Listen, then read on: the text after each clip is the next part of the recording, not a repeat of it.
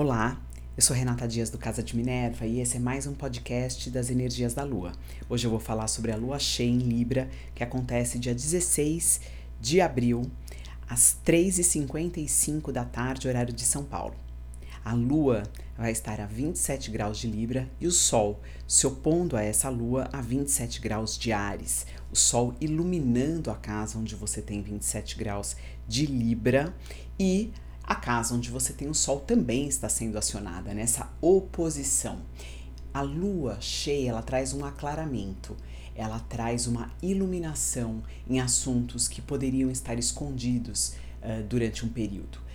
Normalmente, quando a gente fala de lua cheia, a gente remete a um ciclo de 28 dias que começou com a lua nova em Ares, então o Sol muito pro, o Sol próximo à Lua, esse encontro que aconteceu em Ares no começo do mês, e agora a culminação desse ciclo com a lua cheia, Sol se opondo à lua e iluminando os assuntos que você provavelmente começou nessa lua nova e que precisa aclarar algumas coisas para a rota, o rumo uh, das suas decisões, para você tomar esse rumo de forma diferente, ou desistir, ou des prestar atenção uh, que de repente esse caminho não é o seu, ou simplesmente entender e verificar realmente esse é o meu caminho. Podemos também pensar num ciclo maior, né, uh, que já se dá há algum tempo, ou uh, começando uh, nesse ano astrológico, esse ciclo que começou com essa lua, pensar num ciclo que abarque esse ano todo, finalizando é, o ano que vem. Então, de repente, o que você quis plantar na lua nova de Ares, ela tem o, teu, o primeiro cheque point agora dizendo realmente esse rumo é por aqui ou não, vou ter que desviar um pouco. E qual que é o tema de Libra? Relacionamento. Relacionamento, relação com você mesmo, compreensão, harmonia, justiça. Todos esses temas, além do tema onde você tem esse grau de Libra na casa, né, onde você tem esse grau de Libra, é acionado. Então presta atenção quais os caminhos que você quer tomar e o que, que você precisa ajustar em termos de relacionamento, em termos de relacionamento com o outro, com você, com o mundo, enfim. Né? É uma lua cheia muito feminina. Quem rege essa lua é Vênus. Vênus está em peixes, ela está num signo de exaltação, então ela está muito bem colocada, ela está forte. Peixes é um signo que está muito acionado nessa lua cheia, então essa semana, dia 12, mais precisamente, a gente teve o encontro exato de Júpiter com Netuno, essa conjunção em Peixes, que acontece a cada mais ou menos 166 anos. É um encontro potente, onde as energias psianas de inspiração, intuição, arte, conexão com algo maior e finalização também estão é, exaltadas. Então é importante observar onde você tem 24 graus de peixes, essa casa foi acionada de alguma forma. Se você tem planetas, eles estão sendo mexidos.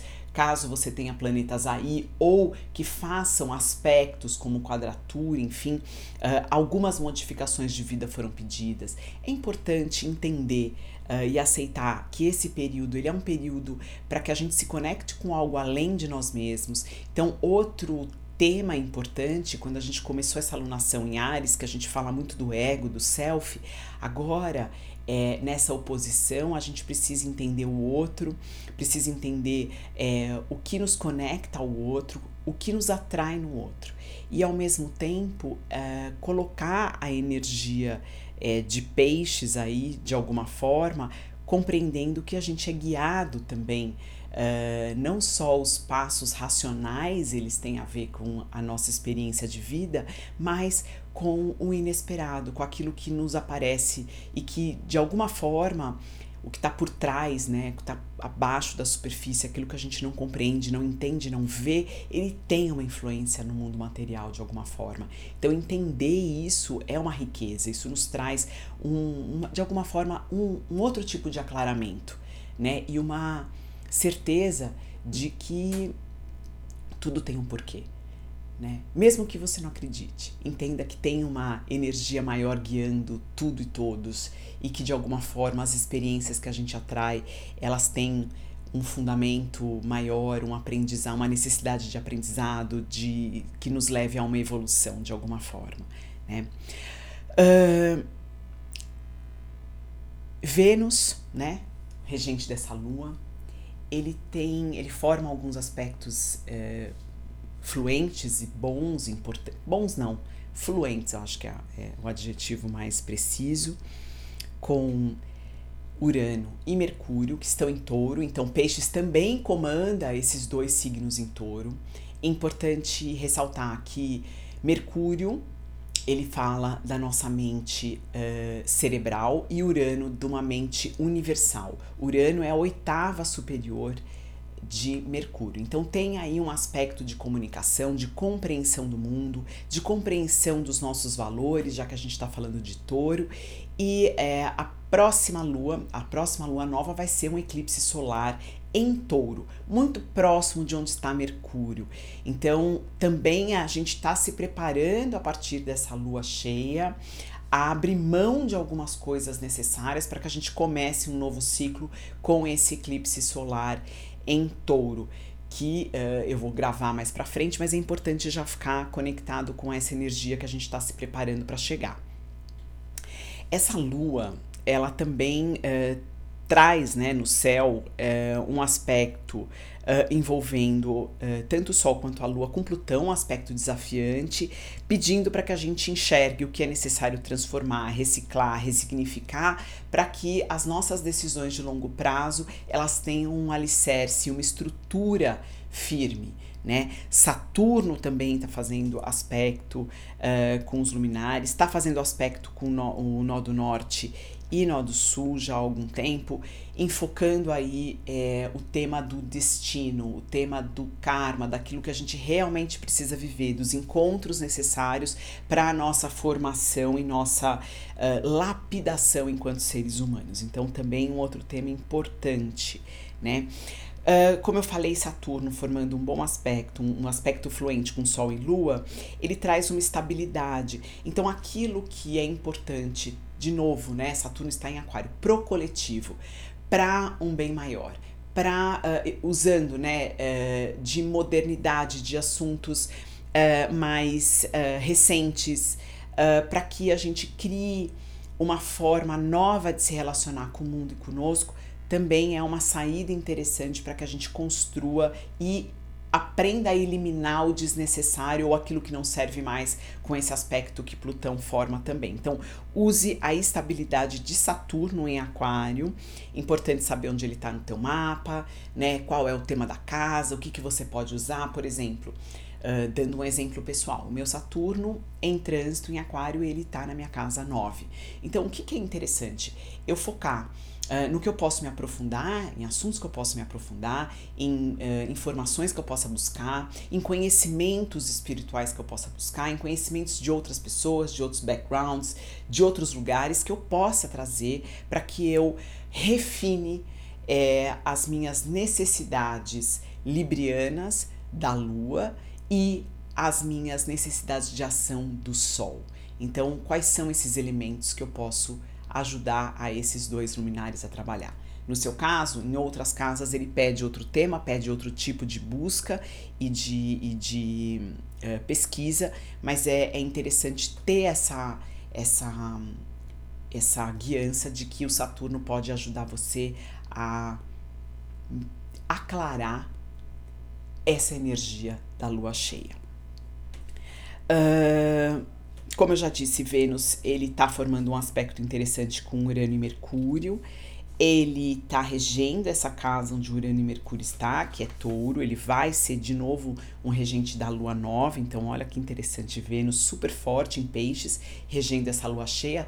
Vai reger a próxima lua nova, que é um eclipse. Além disso, Marte entrou em peixes, Marte não fica confortável em peixes. Marte, ele é o signo que rege Ares, ou seja, o ego, a força de ação, a assertividade, o corpo físico.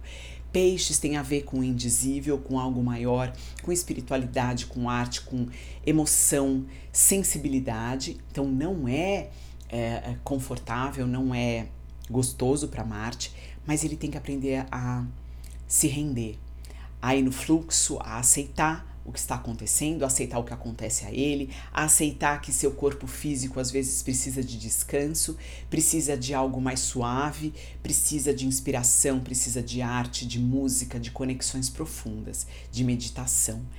Entenda, ele entendendo isso, o seu Marte vai se sentir mais preparado para que ele esteja em potência total quando ele entrar em Ares, né? Daqui a algum tempinho um, mais ou menos um mês e pouco. Então, uma preparação para o seu Ares. Elimine, né, até do seu corpo físico aquilo que é desnecessário. Um, procure ter mais tempo de descanso. Descansar, a mente também é importante. É abrir mão de resultados muito imediatos. As coisas não acontecem com, com, com rapidez nesse período, quando Marte está aí em peixes. Mas é interessante que na casa onde você tem peixes, é uma casa que vai ser ativada, você vai ter mais inspiração e mais vontade de fazer as coisas acontecerem lá. Mas, lembrando, não com rapidez. É um Marte diferente, é um Marte que precisa aprender a trabalhar com a intuição e precisa se render ao que o universo vai trazer também. Então, vamos sair um pouco da cabeça, do ego, uh, entender como a gente pode receber uma inspiração uh, até divina para que a gente guie a nossa vida com um pouco mais de assertividade. Júpiter e Netuno, essa conjunção belíssima, formam aspectos também uh, fluentes com os nodos, então também enfatizando aquilo que precisa ser eliminado e aquilo que a gente precisa colocar na nossa vida. Então, é uma lua cheia uh, onde os relacionamentos que devem continuar na sua vida, eles ganham força, os que devem ser eliminados, eles precisam ter essa conversa final, esse rumo final, ou até ressignificar, redirecionar esses relacionamentos para que eles continuem na nossa vida. Além disso, o relacionamento com si mesmo, né? Vênus tem uma energia muito forte também uh, da aparência, a beleza, aquilo que a gente entende uh, de belo em nós. Então, por que não esse diálogo interno ele começar a ser mais suave, se aceitar mais, você se entender, se compreender, enxergar a sua beleza, além de tudo aquilo externo que a beleza, é, que o senso de beleza que nos foi dado pela sociedade atual prega. Há uma beleza por trás da materialidade, que essa sim precisa ser enfatizada nessa lua cheia. Eu deixo vocês por aqui e até o próximo podcast.